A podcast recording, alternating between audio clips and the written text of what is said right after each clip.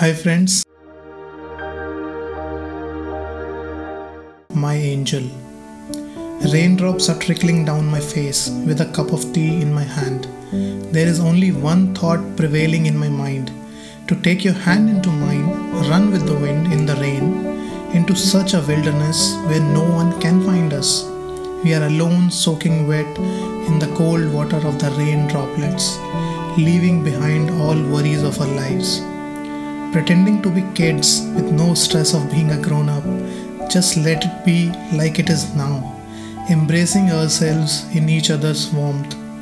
I don't want this feeling to vanish or this dream to go away. It feels like I am in heaven and you are my angel. I had been longing for such a feeling for a very long time. To be absolved until the day I laid my eyes on you.